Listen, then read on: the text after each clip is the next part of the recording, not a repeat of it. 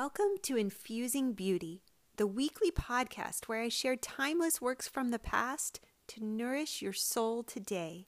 Let us memorize, let us reflect, let us grow.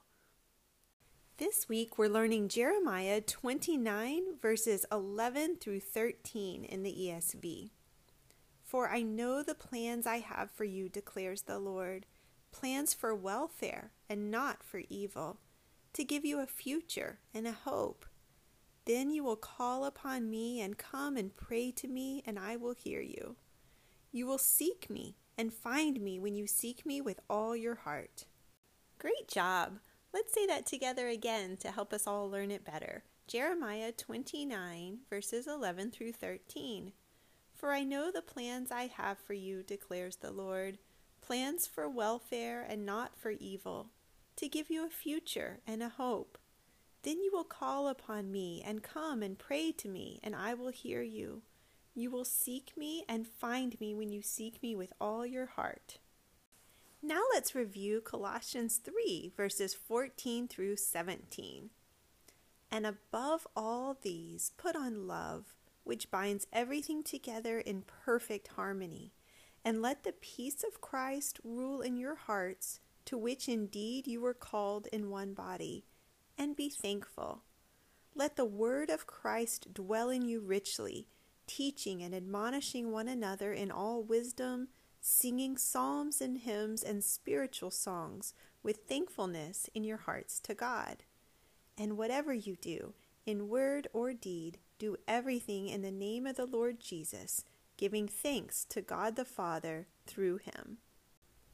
Our poem today is another one by Rudyard Kipling. This one is titled If.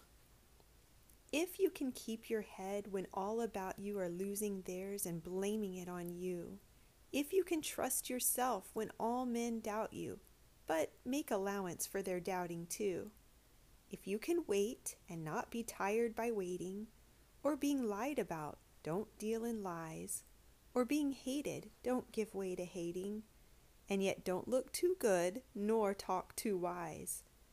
If you can dream and not make dreams your master, if you can think and not make thoughts your aim, if you can meet with triumph and disaster and treat those two impostors just the same, if you can bear to hear the truth you've spoken twisted by knaves to make a trap for fools, or watch the things you gave your life to broken, and stoop and build 'em up with worn out tools.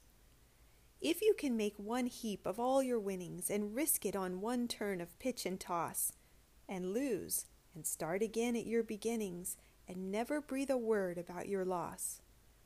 If you can force your heart and nerve and sinew to serve your turn long after they are gone, and so hold on when there is nothing in you except the will which says to them, Hold on.